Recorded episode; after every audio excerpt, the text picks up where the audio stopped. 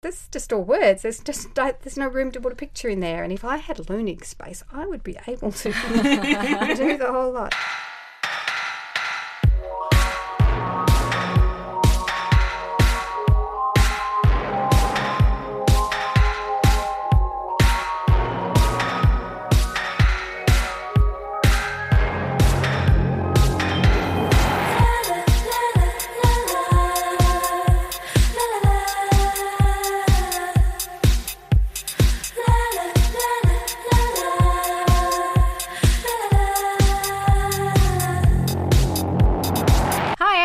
Van Schultz, And I'm Ronnie Sullivan. and welcome to Systeria, a podcast about women and non binary creatives and their experiences creating and consuming arts and culture. In this week's episode, we chat to cartoonist and writer Judy Horacek. Judy's cartoons have appeared in The Age, The Australian, and The Canberra Times, and her pointy nosed characters can be found on fridges and toilet doors all over the world. Nine collections of her cartoons have been published, including Woman with Altitude, I Am Woman, Hear Me Draw, and her latest, Random Life. Judy also creates children's picture books, both on her own and in collaboration with Mem Fox. In this episode, we discuss breaking into the Boys Club of Cartooning, being the new official cartoonist of the Melbourne International Comedy Festival, and being a children's book illustrator with hard hitting questions like, where is the green sheep? We started this week's episode by asking Judy about her journey to become the prolific cartoonist we know and love. I always drew as a kid and I always wrote poems and things and stories since I was that kind of kid. But then that you'd get discouraged from, you know, wanting a career as a writer or an artist. So I went to university, I did a,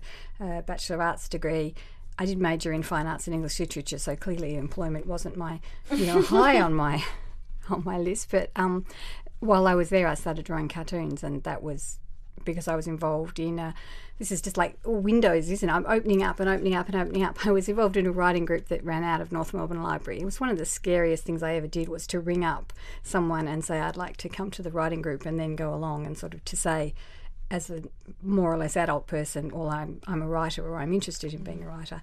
And one week, the man who ran it suggested we all draw, do cartoons, and I'd always loved cartoons, but it never occurred to me to do any myself. And so I went home with a deadline and a pla- thing to do cartoons for, and I went, "Yeah, I love this. This is great. I'm going to be a, a cartoonist." And that was at the same time.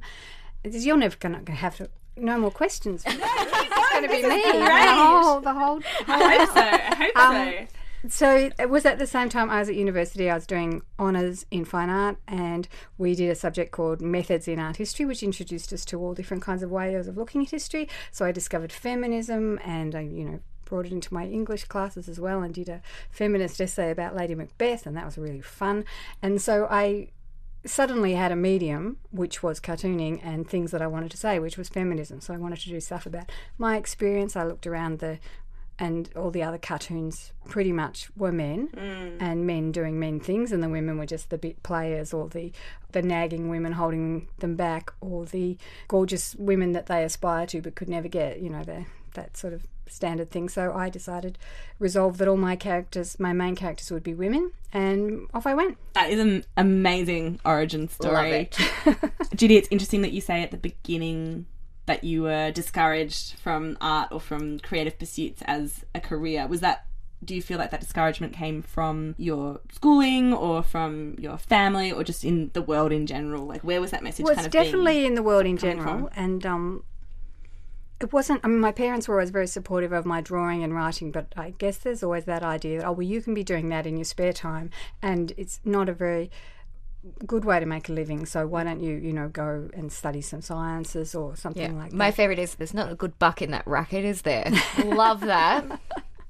On Christmas, I got told that maybe I should make cookies that I'd gifted people as my career instead of trying to write. So Who told you that? my stepdad, he's never going to listen anyway, but yeah, supportive. Well, I'm Sorry sure they were really you good cookies. They are good cookies, but come on. Yeah, well, I Yeah, don't know. so Maybe you can, you can always write while you, you know, while they while they're baking. You know, you get seven minutes in between moving the trays around. I hated doing it. Like oh, I did you? spent all day like writing's like pulling teeth, but at least like I get a level of satisfaction out of it. Like Yeah. this was an intensive thing that I did out of love and then got criticized for. So do you feel like you had found something that you were really passionate about and that you loved, but everyone was I think kind of if I had been passionate enough about it, I would have done it. I Mm. think that's, you know, I think I was a little bit, oh, well, I may as well go to university. And, and one thing when I was doing year 12, to go to art school, I would have had to make a folio and go and have a personal interview. It's like, oh, no, I'm just going to fill in a little box and go to Melbourne University and do a straight arts degree. So that's how that happened. And in a way, I'm pleased that it did happen like that because instead of going to art school, which is all about, you know, communicating, your, you know, about expressing yourself, I got this more academic type of discipline. And so for me, it became about communicating. And that's what cartoons are about. You know, if somebody doesn't get a cartoon, you can't kind of say, well, no one understands me. You have to go, well, it didn't work.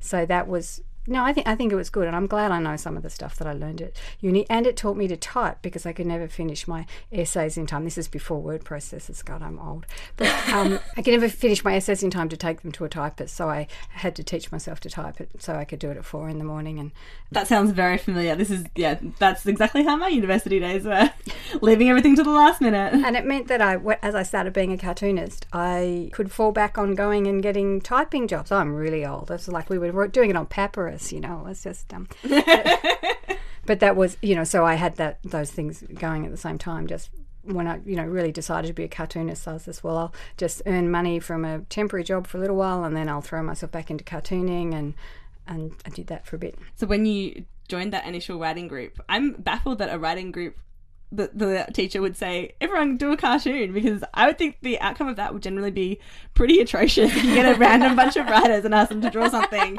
they're probably not going to be very good. It was because somebody in the group drew pictures all the time. So she wrote little stories and she'd say, you know, I saw a, a man with a big white beard and she'd draw this tiny little figure, you know, only as big as a word. Um, of this man, and so the the guy who ran it just said, "Why don't we all do it?" And you know, one person just photocopied a whole lot of Jaffas, so not everybody took to it. Jaffas? Photocopied Jaffas, yeah. So that they were his cartoons, and um, so yeah, some writers just went, "Well, this isn't for me. But I just had this light bulb moment, and I feel really lucky to have, you know, wafted about going, I don't know what to do with my life. I don't know. I want to, you know, do something. And then just go, oh my God, I'm going to be a cartoonist. So you started off in like a writers group and you pursued that and you said that was kind of scary and like you didn't want to follow the visual arts thing because you need a portfolio and to meet with people and that was a bit scary. Was there some kind of like anxiety in you pursuing something on your own? Did you feel the need for a sense of community? Is that what you think seeking that group was? I think because you having put those two things together like that in a way that feels makes me feel slightly exposed. Uh, so I'll just tell you a third one, which is that I was sharing a house with some people, and they were wanting to be writers and designers and things, and um, they walked up. Um, Sydney Road, and they came back and they said, "Oh, we found a studio for us to rent." And I was going, "We can't just rent a studio." And they go, "Of course we can. We can sign a lease." And and so they had this I had this sense that you had to get permission from someone, I don't know who, but that, you know, somebody would possibly would come down and anoint you and say you can be a, a cartoonist. And I guess that's partly the nature of it as it was then because if you got a job on a paper, then you then you were officially a cartoonist. So it was it was a combination of that. I don't I I think I don't like putting myself forward in that way and don't probably sort of don't don't make out you're special because I don't know the gods will be angry or something. yeah, I think that that's very like a very universal and relatable experience. That um, the difficulty or the hesitancy to claim yourself to be an authority in anything to say like I'm a writer and all you have to do to be a writer is write and all you have to do to be a cartoonist is draw cartoons but waiting for approval or some magical tick box that says okay it's official now Well, it's really natural for to have women, that particularly I for women think, as absolutely well. Yeah, When you're yeah, told you can it- only be X, Y, and Z. And there are a lot of people out there who you look at their work and they're quite happy to call themselves a writer or an artist or something, and you think, wow, you've got a lot of confidence hmm. looking at that stuff you've got down there. It was certainly easier for me to call myself a cartoonist than a writer. Hmm. That was much, much easier. And part of that is that a cartoon succeeds or fails if somebody laughs or not. So you've got this really very easy, easy test. And a lot of people wanted cartoons to illustrate articles at that time and did a lot of work for journals and community groups and posters and things. So there was a, a, a sort of need for cartoonists, even if they weren't very good, because I wasn't very good when I started. But that's not true Yeah, I was going to say, I guarantee you, not the case. So, but, but when you went to this studio with your group of friends and fellow artists, is that when you started putting your work out in public? Like, how are you getting these commissions from different? No, I had been already doing it. So I felt like I felt like I'd get up in the morning and I'd move to my desk, you know, two feet to my desk, and then I'd just draw cartoons all day, and then I'd fall back into my bed. You know, that working in your bedroom, it's horrible. And I think everybody, this is my piece of advice to anyone who wants to do anything: get get a space that's not your bedroom to mm. to work in. And for me, it was great to then have a studio because then you sort of think, well, I have to go out to work, and it it makes it just makes it seem more real.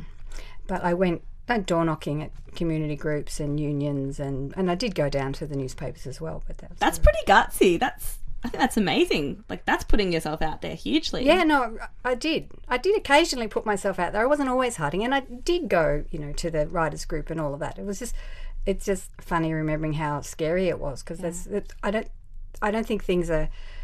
Well, they're rarely ever as scary again as when you're first starting and when you're first trying to establish yourself as a certain thing. Did you have like a folio that you were toting around to show people? I did have a folio, and I go, "Hi, I'm a cartoonist," and they go, "Yeah, well, hmm," and so I went to, you know, I did pick where I went. I wasn't just door knocking randomly down the street. And I went to a feminist publisher, Sybylla, as was then in Smith Street, and I, you know, different things like that. And my first proper paid illustration job was for a feminist maths book. So somebody said, "Oh." Um, a, a woman called Beth Marr, who's a maths teacher, was doing a maths book for adults who had been turned off maths and you know a lot of them were women of course because you get women get told they can't do maths and so we had lots of it was really fun every every problem in the book had you know a woman with millions of dollars and a man with 20 cents It was That's something like that. amazing. And, you know it just shifted it because statistically Yes. in maths books where there's people 90% of them are men of course and where Mm. there are women they're doing something like working out how much bath water to put in billy's bath whereas the man is building something or you know taking over a giant corporation or something That still happens, I think, with kids' books when people, which is an interesting segue because you've done a lot of work with children's books before, but I know that a lot of my friends who are having children now are going through and making those books either gender neutral or like having more of Flipping the focus on- genders. yeah, women.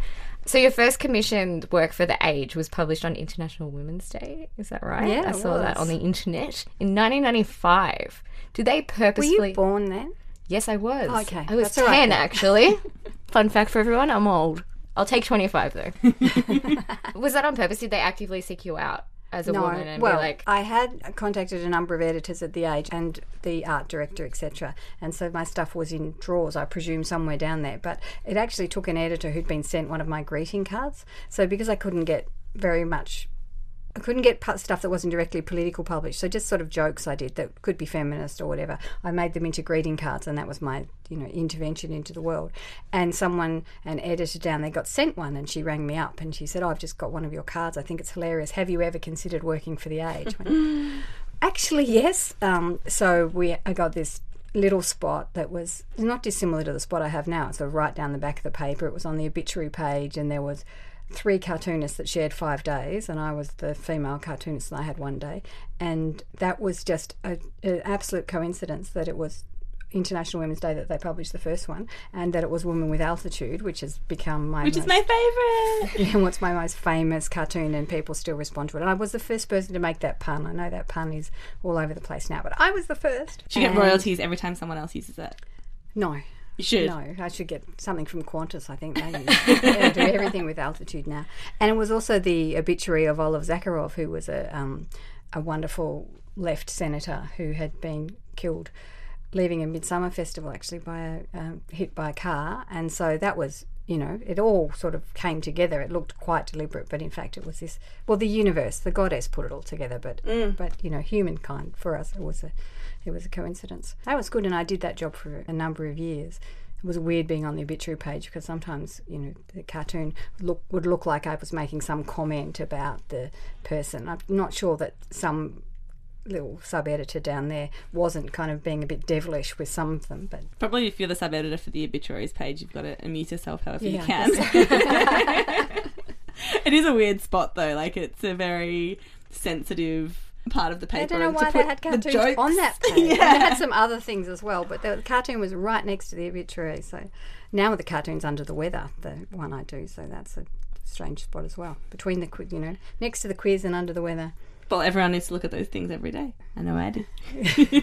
That's true. And there's kind of like part of your work has been taking things that are random, like your recent collection, Random Life, and making it funny and making them strange and making them relatable. The word random is so overused now. I don't- it? yeah. Yeah.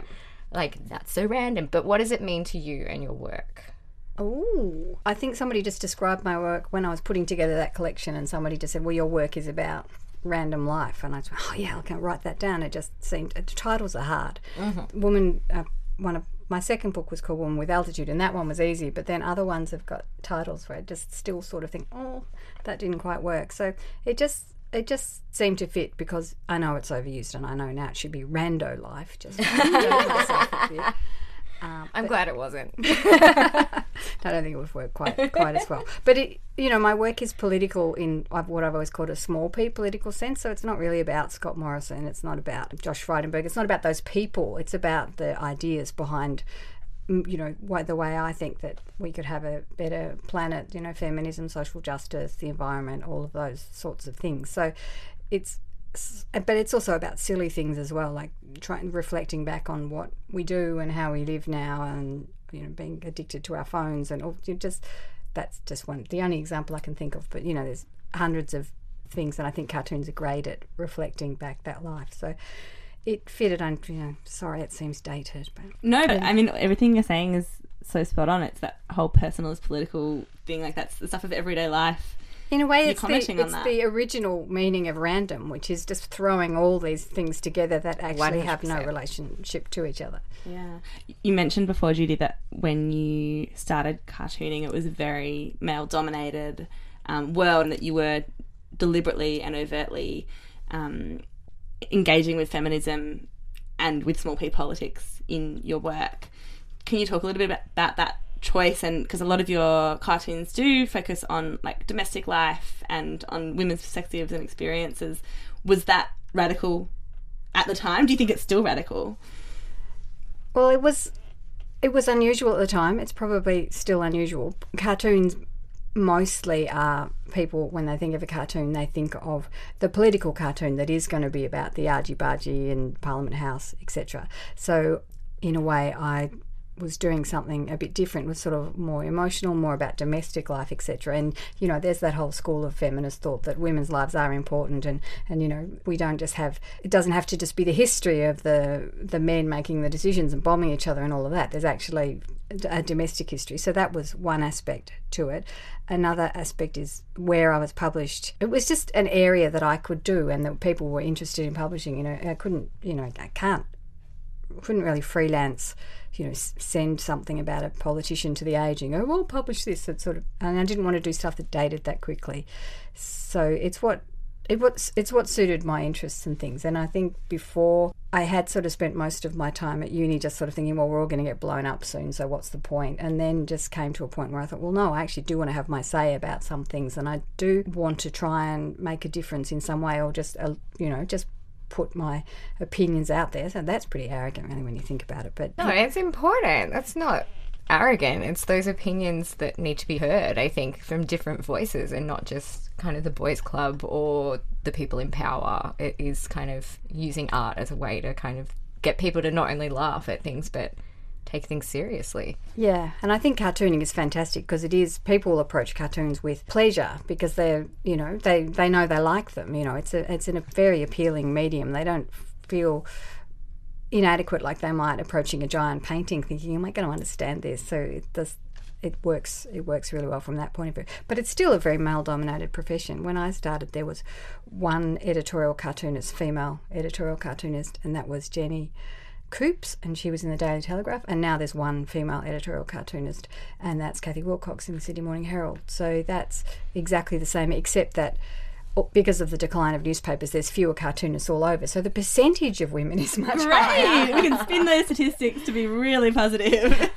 On the boys' club, do you mind if we ask you about replacing Leunig at the Melbourne International Comedy Festival logo person? I, I mean, I'm delighted to be to have done the, the thing, and I was so pleased to be So are asked. we. Yeah. yeah, it's, um, and I can't wait till it's all over the city. So that was, you know, Leunig's done it for thirty years or something. So I think that it's it's it's hu- a huge thing to re- for them to rebrand because he was so synonymous with the visual identity of the comedy festival for so many years. Boy, bye. Boy bye. And yeah, I think that, you know, the, the change was very welcomed by a lot of people who may view Leunig as perhaps an old guard that does not need to be re- recycled every single year, but also to see something really joyful and fresh and fun come through and be the new visual identity of this huge festival. I mean, that's amazing. But when the comedy festival started, it was the Age Comedy Festival, so it made sense that that it was Leunig, again. he, you know, has been Mr. Melbourne for a long time, so mm. that's good. But they, I'm really pleased that when they decided to make a change, they did pick a female person, and I'm really pleased it was me. That's just, you know, that's my favourite festival. I love it. And I was just so excited and delighted, and and I'm really pleased with the figure I did, and they're really pleased with her as well. So there's that whole joyful new look. I mean, some people are going to still think it's Leunig because people do. They just don't have They're not paying much attention no, then. they're not, but people don't. I did a cartoon that was put up at the Museum of Sport and it was two metres high, you know, with my name on it, which is probably 30 centimetres high given that how big the thing was. And someone tweeted a photo of it and goes, Oh, I love Leunig. Gosh. Well, that person only knows one Australian cartoonist name, perhaps. Maybe. But, you know, my noses are really pointy and He's he's, really really, round. round and bulbous. It's like uh, Kaz Cooke and I get mixed up because we're a similar age and we both do do pointy noses. So that's a little bit understandable. But, you know, I don't know how I get how I get mixed up with Michael. Well, I'm excited to travel on a Judy Horacek branded tram. I feel like that's going to be. Am I going to get one of them? I Do assume so. actually- Surely the comedy festival has deep pockets and gets some tram branding. I don't And know. the flags flapping in the breeze down Swanston Street. Do you think I'm going to be doing selfies all over? yes. and, you, and you can post them and say, I love Leunig. Here's my cherry picker. I'm just coming along. Winch me up next to the town hall so I can do a photo. How does your, so you were saying you recommend people get out of the house, have a studio, work in that space. How does your daily routine look? Do you get oh. up, leave the house, go to a studio, do cartoons, come home, go to bed? Yeah, pretty much. Except that there's probably less doing cartoons than you think because there's just a lot of admin. Being freelance, it, there's just a lot of stuff. So today I did two cartoons. Yay, hmm. me! and then just the rest of the day was following up different things and um, things that people want me to do. I make prints as well, so it was just doing a little bit of admin on that, making sure you know if you do one picture and you do an edition of thirty, then you've got to keep track of all of them. So it's you know lots of things like that. I do need to sort the balance out a bit better so that I'm spending more time doing creative things.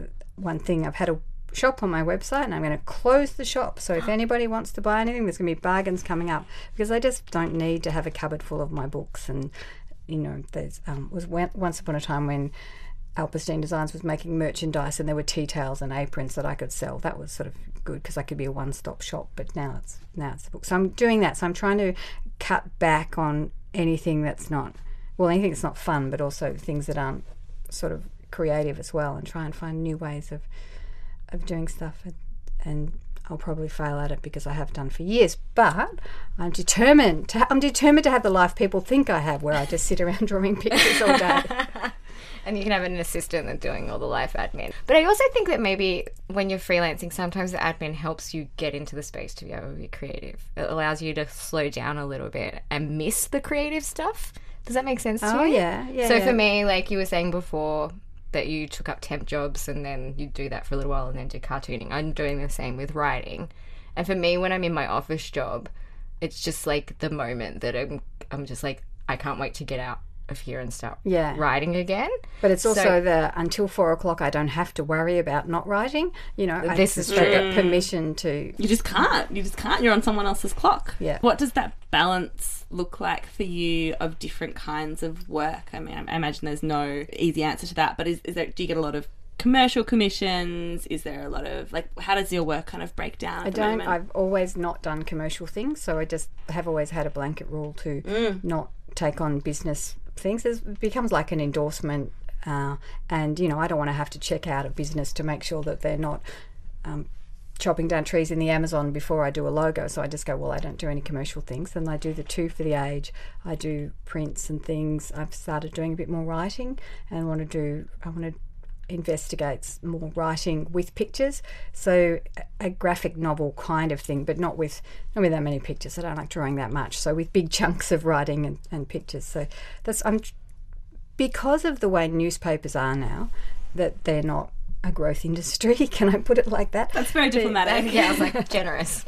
and so there's it's it's not the same. You know, this sort of career that I've I suppose I've always been aspiring to, which is to be a recognised newspaper cartoonist with a proper job. It's not going to happen now, so I want to find other things uh, to do, and otherwise, and the world is complicated. So I've got this little space that's eight centimeters by six centimeters, and sometimes I just want to do something. Today I wrote a little rhyme called um, "Men hashtag Not All Men," and um, and I drew it up for the cartoon for the age, and I just went, that's there's just all words. There's just uh, there's no room to put a picture in there. And if I had Leunig space, I would be able to do the whole lot. But yeah, when I started, when I started being a feminist cartoonist, I got to do things things like Woman with Altitude. I got to do the cartoon that you might know, animal impersonations, where a woman's sitting at a microphone and the man says, "Could you try to sound less like a woman?" And she says, "You want me to do animal impersonations?"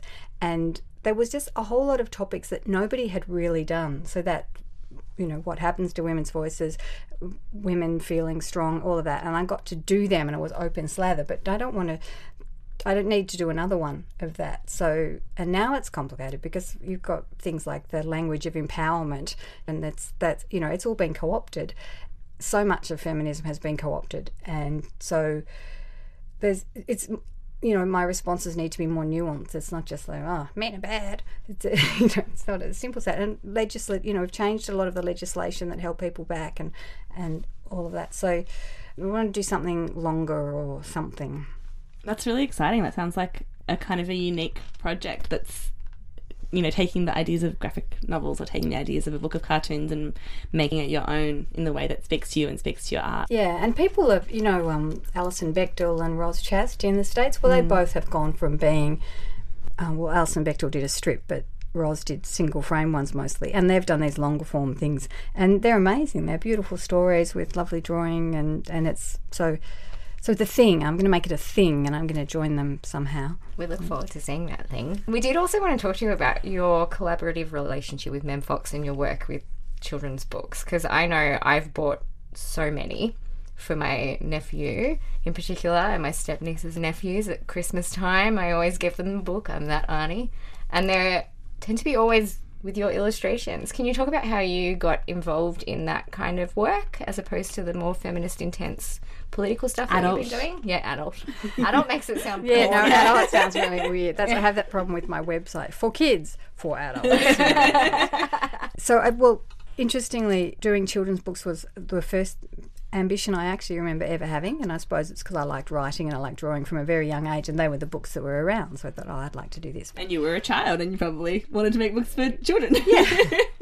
So um, that was was always in the back of my mind, and then I became a cartoonist, and that was fine. But Mem and I have the same agent, so we knew each other. And she asked if I would do cartoons for a book she did called Reading Magic, which is a non-fiction book about how important it is to read to your children when they're small, from you know when they're a zygote practically, and then all the way up. And so I did that, and I happened to mention that I wanted to do a children's book. So she, one day she was she um, likes to, as we all do, you know, work on the internet and happened to be at my website and she saw a little etching I'd done of a green sheep, which she fell in love with.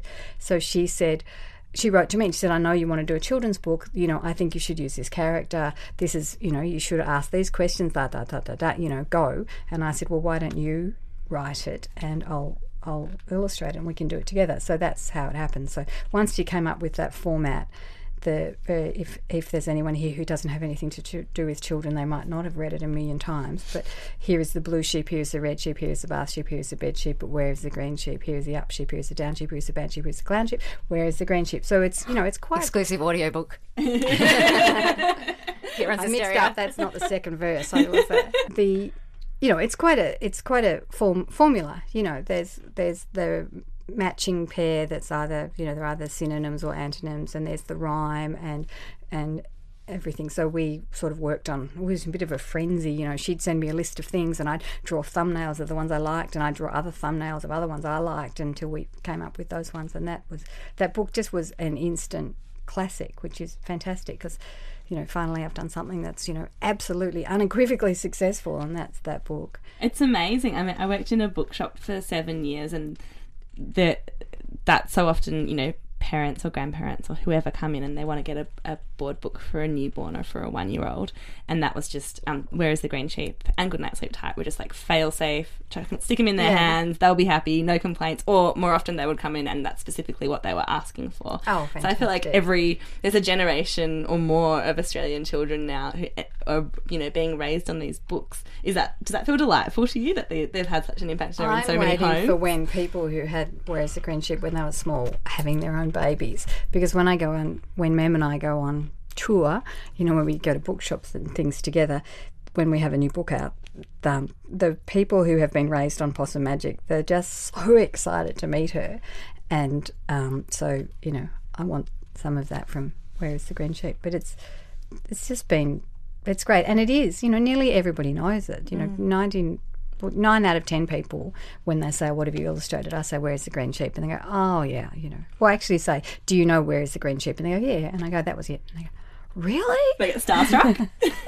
and then somebody goes no no i don't and then i feel i, I don't know where to go with that and they're going well the authorities are going "Well, to come and take your children away if you haven't got that book in your house Well, I, I think anyone who has kids or has relations that are kids should definitely have that book in their house or get their hands on that book. That would be my shout out for aunties out there, if you're an auntie. Like Well, I I really love our most recent one that Mem and I did that came out last year, which is Bonnie and Ben Rhyme Again. So it's a companion volume to Goodnight Sleep Tight, which has Skinny Doug, the babysitter, and Bonnie and Ben, the little kids that he's looking after, and he teaches them nursery rhymes. And in this one, they know the nursery rhymes and they say them back. And it's just a delight to read out loud. It's just really beautifully paced, and it was very hard to do. I'm actually we- going to go get that. I'm going to see my nephew on the weekend, so I'm going to get him that because that's exactly where he's at, like the parroting kind of stage. So I love it. Hysteria shout out!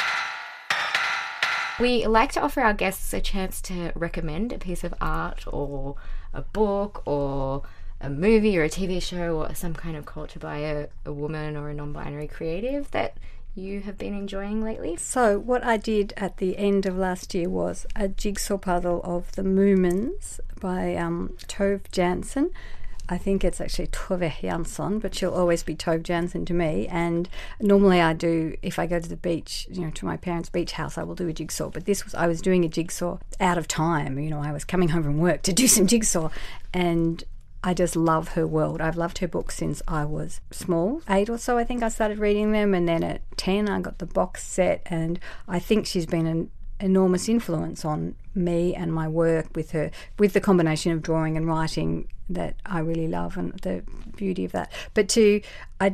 It, the jigsaw's in colour, so the books I've always had have had black and white illustrations, and the jigsaw's in colour, and, and her watercolour just, especially looking at it at the level of a small piece of jigsaw, you know, you just get to see how the wash is working or the colours working, or and looking at the overall. I highly recommend jigsaws as a you know great training you know great visual training that just they just sort of get a whole lot of synapses going at once and everything so that's what I did. I recommend the books. Shout out to those books for anyone who doesn't know them, and for adults as well. And the, the they were done in the 40s and the 50s, but then there were later ones in the 70s that are a bit darker. She's also a wonderful writer for adults. Just and she just has this beautiful view of the world and it's all a bit like Winnie the Pooh. You know how there's all that wisdom in all mm. those different characters. Well, it's it's similar to that, but There was a Moomin cafe in Japan that I saw, and apparently we were reading about it because there was a big queue. And we're like, oh, it looks cute. I'd like to go in there, but there's a giant queue. Not going to waste my 13 days here in a queue.